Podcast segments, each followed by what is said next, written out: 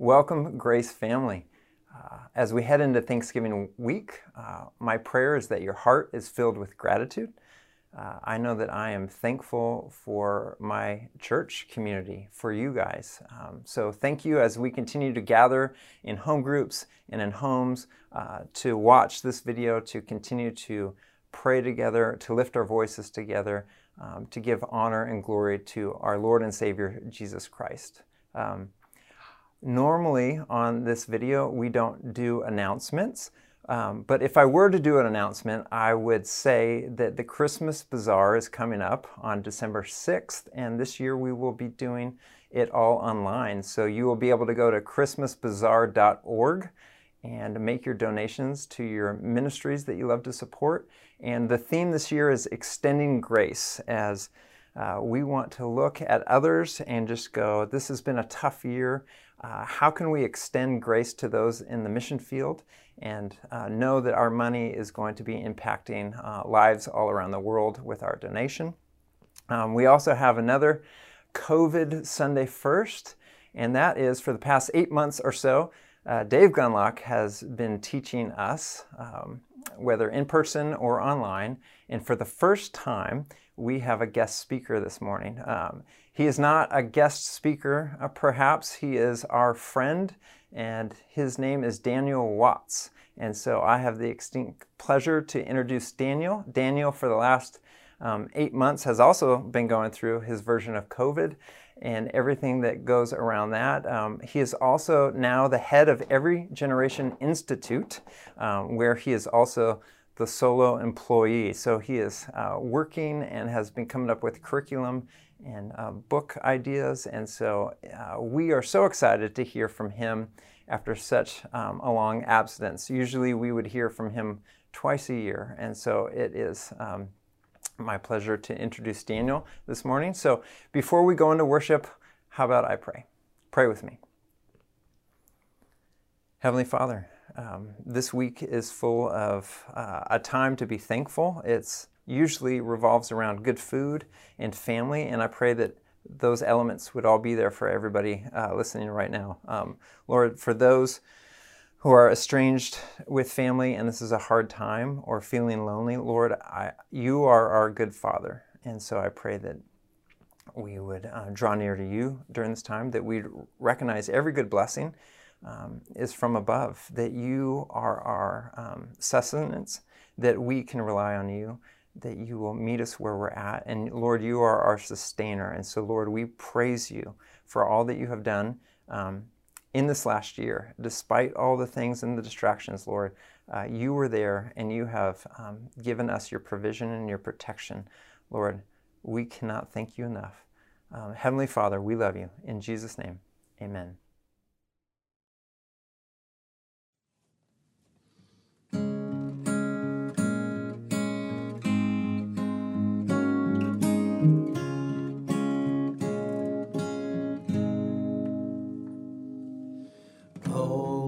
Creatures of our God and King.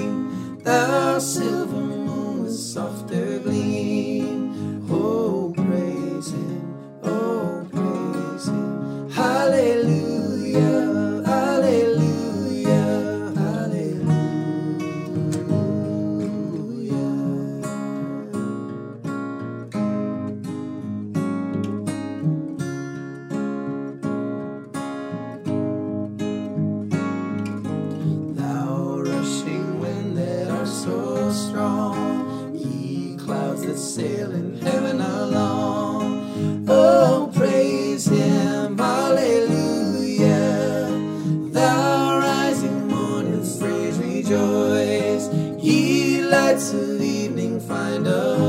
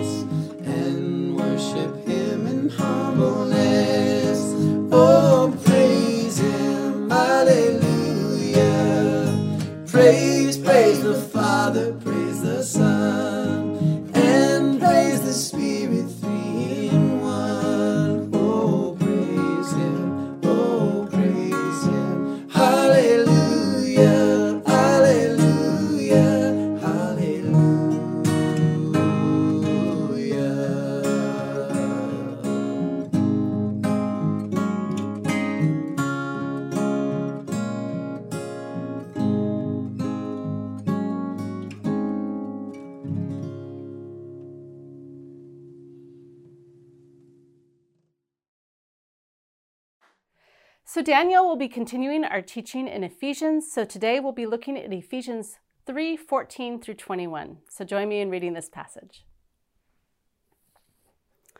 For this reason, I kneel before the Father, from whom his whole family in heaven and on earth derives its name. I pray that out of his glorious riches he may strengthen you with power through his Spirit in your inner being, so that Christ may dwell in your hearts through faith. And I pray that you, being rooted and established in love, may have power, together with all the saints, to grasp how wide and how long and high and deep is the love of Christ, and to know this love that surpasses knowledge, that you may be filled to the measure of all the fullness of God. Now, to him who is able to do immeasurably more than all we ask or imagine, according to his power that is at work within us, to him be glory in the church and in Christ Jesus throughout all generations, forever and ever. Amen. This is the word of the Lord. All right, good morning. Great to be with you today. Uh, before we start, let me pray. It's Thanksgiving this week, and we have so much to be thankful for. So let me pray, and please join me. God, we are so thankful for your grace and your mercy. Uh, we're thankful for the new life that you've given us in Christ Jesus. And Lord, I pray that as families gather together this week to celebrate uh, Thanksgiving, I pray that the focus would be on you and giving thanks to you. And we pray in the name of the Father, Son, and Holy Spirit. Amen. Well, years ago, when I was the children's pastor at Mariners Church, we had a special evening program for fifth and sixth grade graders. And at the end of the school year, we wanted to do something special for them.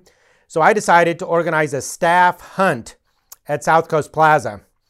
And the idea was that all the paid and volunteered staff, there was probably eight of us, would disguise ourselves and go to South Coast Plaza. And the 45 or so kids that were in the group would go with chaperones and try to find us. And we would be disguised.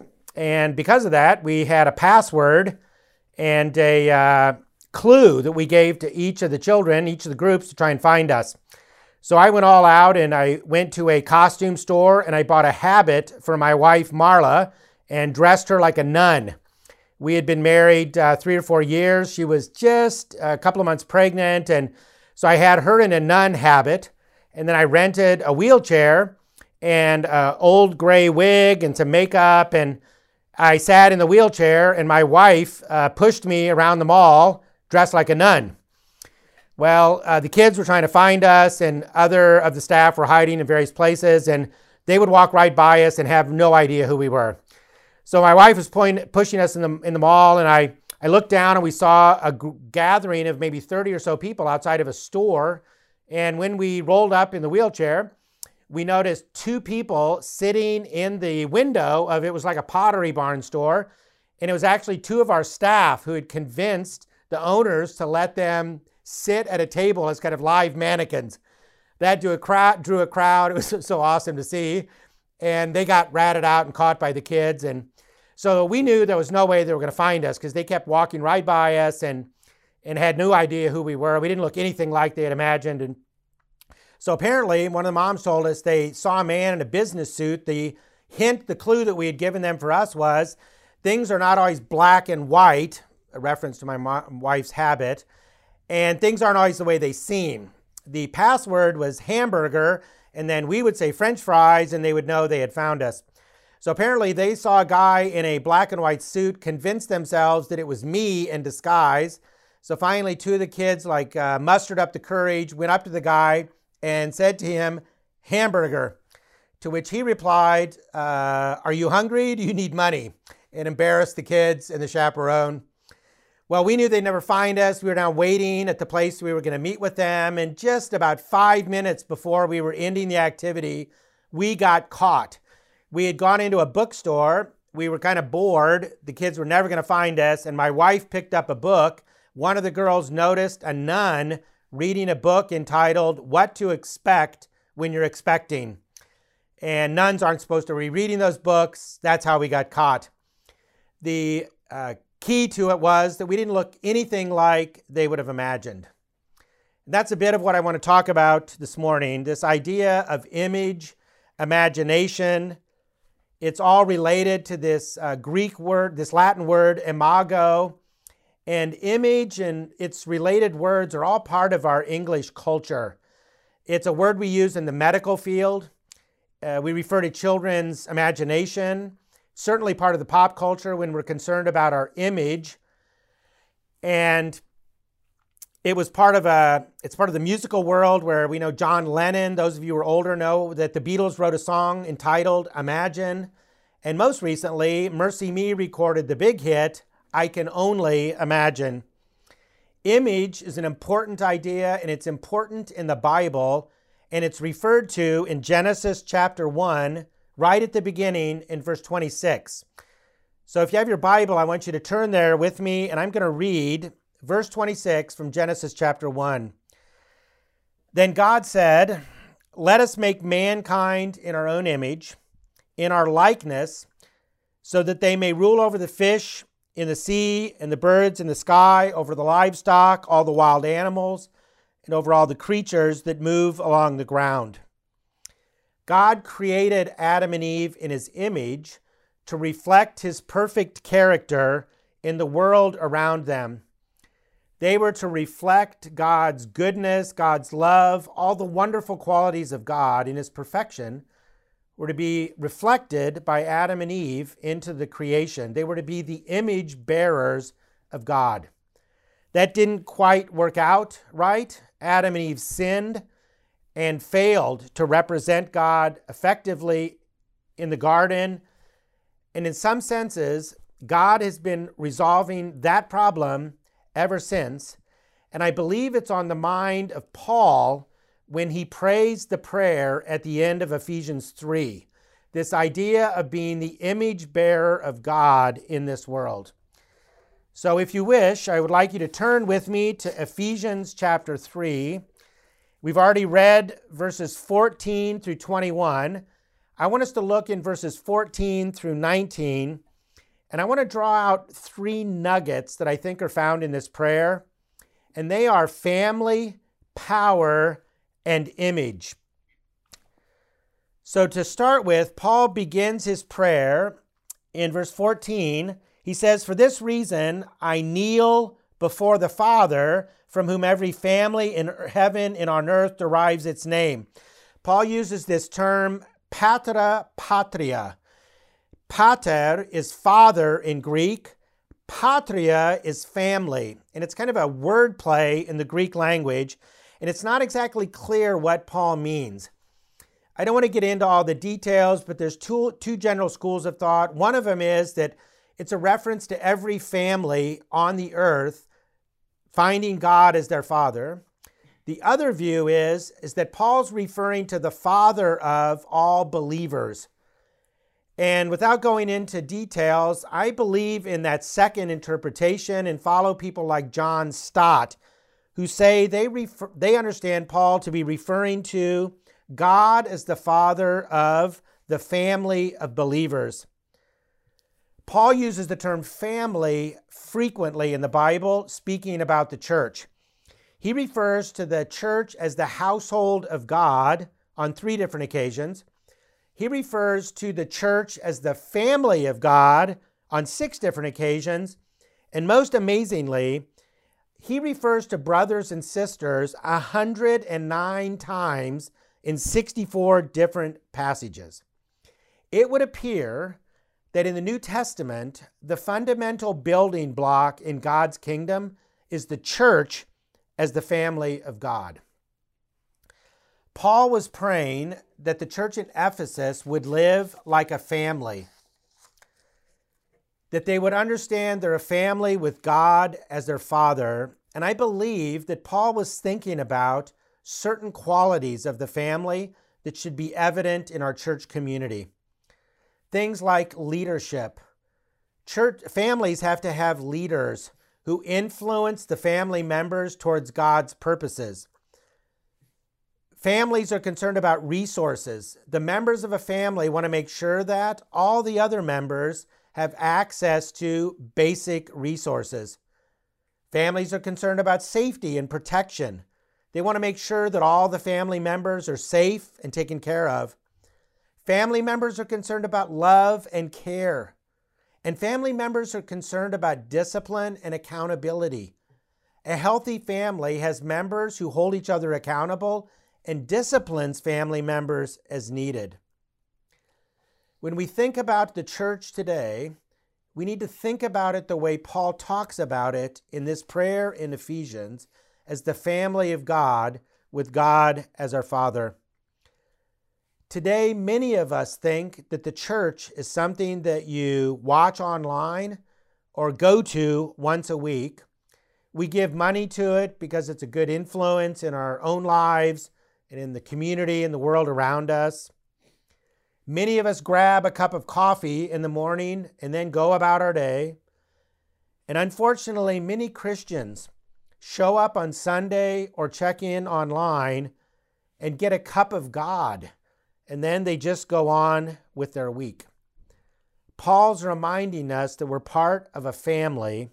It's not a biological family, but a family whose members confess Jesus Christ as Lord and Savior, and confess Jesus as God as our Father. Jesus spoke directly to this issue and very clearly in Matthew 12, verses 46 through 50. And I want to read that and listen along with me, or read along with me. While he was still speaking to the crowds, his mother and his brothers were standing outside wanting to speak to him. Someone told him, Look, your mother, your brothers are standing outside wanting to speak to you. But to the one who had told him this, Jesus replied, Who is my mother and who are my brothers? Pointing to his disciples, he said, Here are my mother and my brothers, for whoever does the will of my Father in heaven is my brother and sister and mother. If our first nugget is about family, the second is about power. Paul goes on in verse 16 in his prayer and says, I pray that out of his glorious riches he may strengthen you with power through his Spirit in your inner being. The word that Paul uses here, that's translated strengthen in the NIV, is exactly the opposite of the word he uses in verse 13 when he says not to be discouraged because of his sufferings. Dave spoke last week about sufferings and grace. Paul uses the exact opposite word for discouraged, and it's translated strengthen. It could be uh, translated also as to be encouraged, to look up, to be hopeful. What Paul's saying to the Ephesians is don't be discouraged, be encouraged. Don't lose heart, take heart. Don't feel hopeless, be hopeful. This may be the COVID 19 prayer of God's people as we enter into 2021.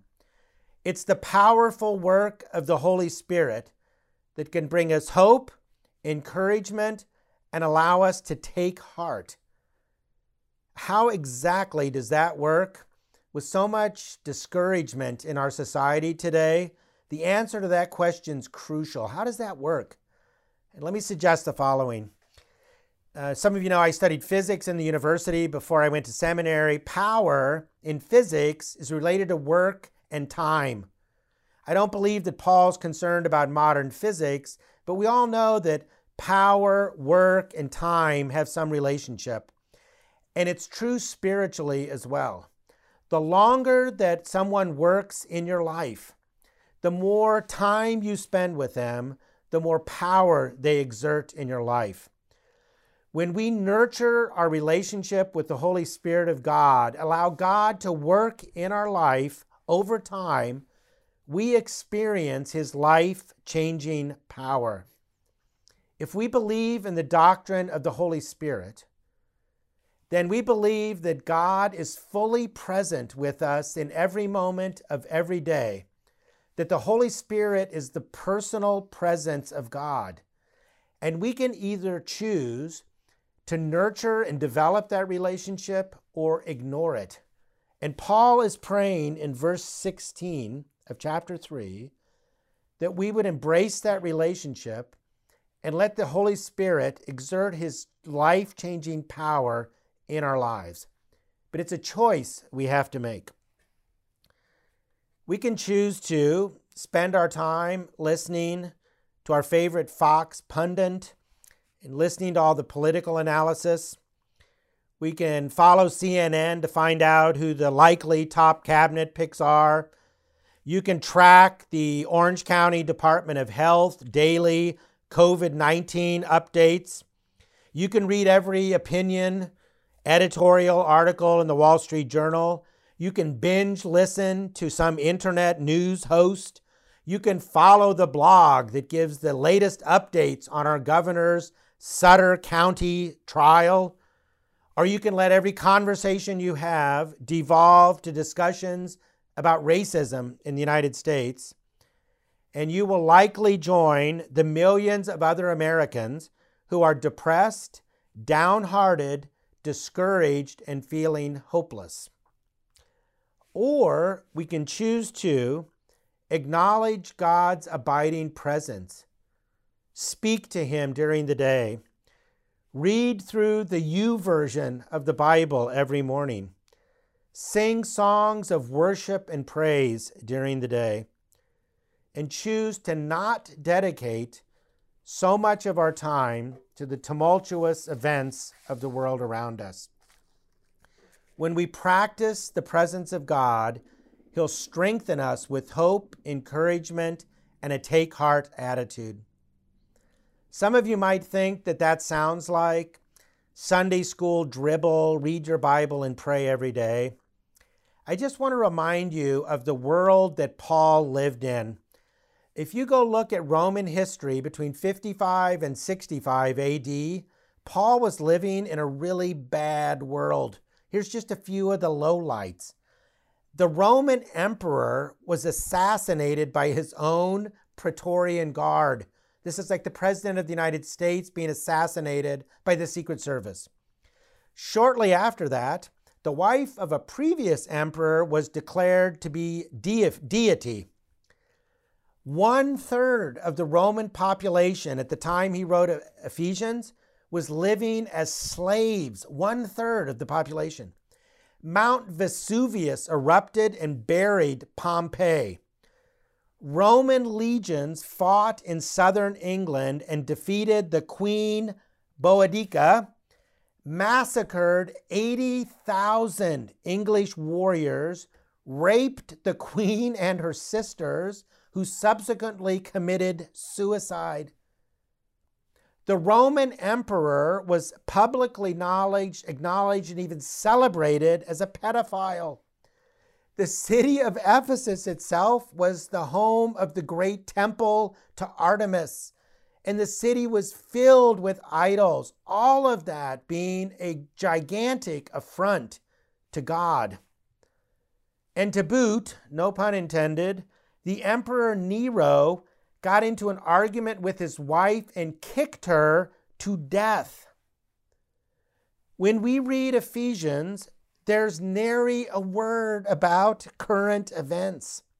And this is the same in so many of the New Testament letters, because it would appear that Paul and the New Testament writers were most concerned about living under the reign of Christ in his kingdom and not dwelling too much on the current events around us. When I got married, I was not a tidy person. Some years after we got married, Marla let me look through her diaries, and I found some entries that were made before we even started dating. And in those entries, she described my dishwashing policy and my clothes washing policy. The dishwashing policy was I had my clean dishes, I used them, ate on them, and so on. When they were dirty, I would stack them and pile them around and in the sink. And when all my dishes, silverware, and glassware was dirty, then I would wash them all and start over. My clothes washing policy was very similar. I had a double bed, I slept on half, the other half I piled on my clean clothes.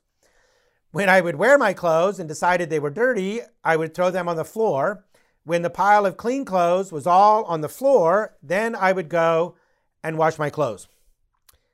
Today, Marla and my children would say that I am pretty neat and tidy. They might even say I am a fastidious person.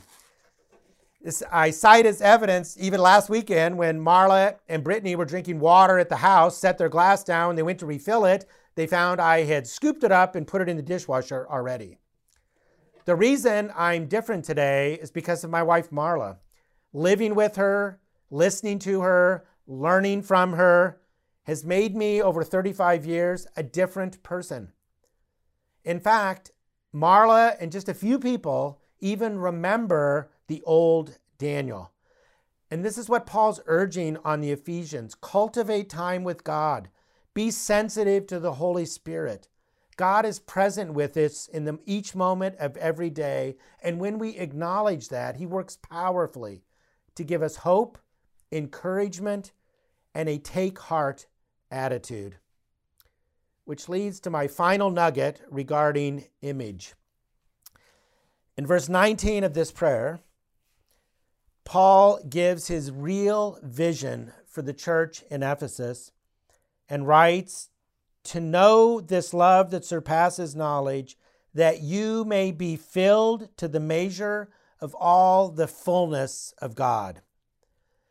He's not praying that the Ephesians would experience some attribute of God like love, but rather that they would be filled with the fullness of God, meaning that they would reflect the image of God in this world. For Paul, the indwelling presence of the Spirit in verse 16 and Christ dwelling in our hearts in verse 17 leads to God's fullness in our lives, the image of God being reflected in our lives. When the people of God live as his family and reflect his image in this world, then the message we preach is the message people see evident in our church. Paul's prayer is that, that the fullness of God would fill our lives and our church. With that said, when I look at our society around us, there's three qualities of God that I need I think need special reflection in our world today. The first is kindness. Kindness is the active expression of love for another. The acts of kindness on our behalf from God are limitless, most beautifully expressed in Jesus' death and resurrection and the forgiveness of sins that we experience. But today, there is so much bitterness, hostility, anger, and vitriol among people.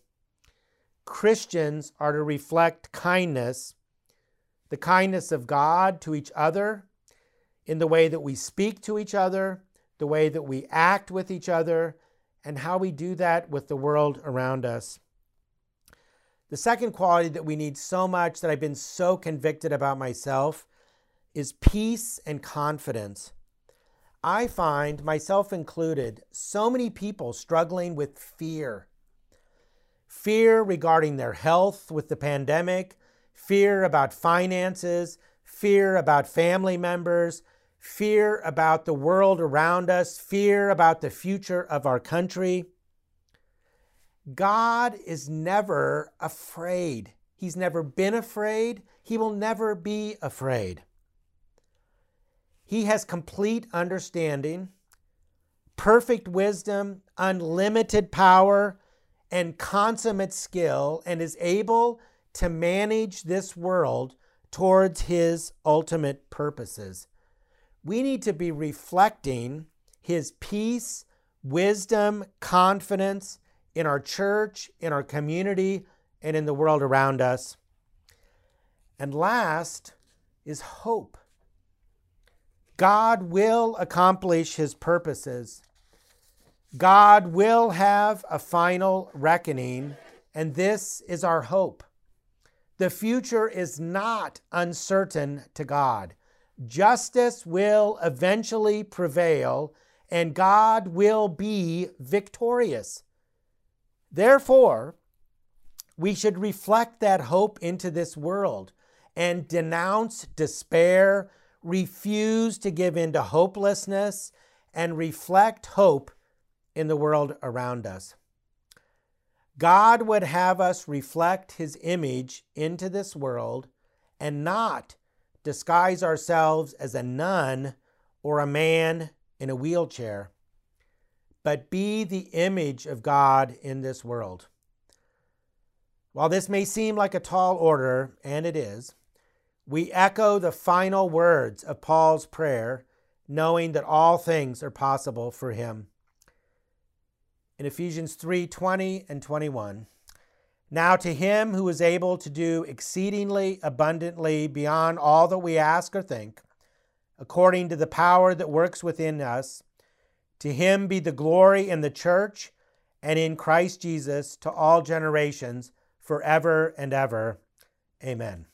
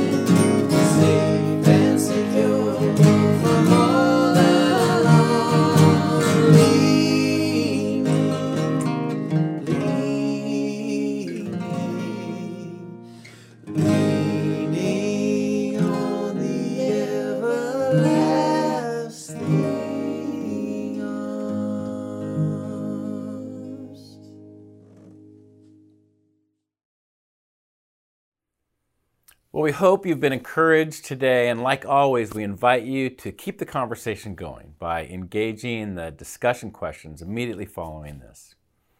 And let me close our time with this benediction. To him who is able to keep you from falling and to present you before his glorious presence without fault and with great joy.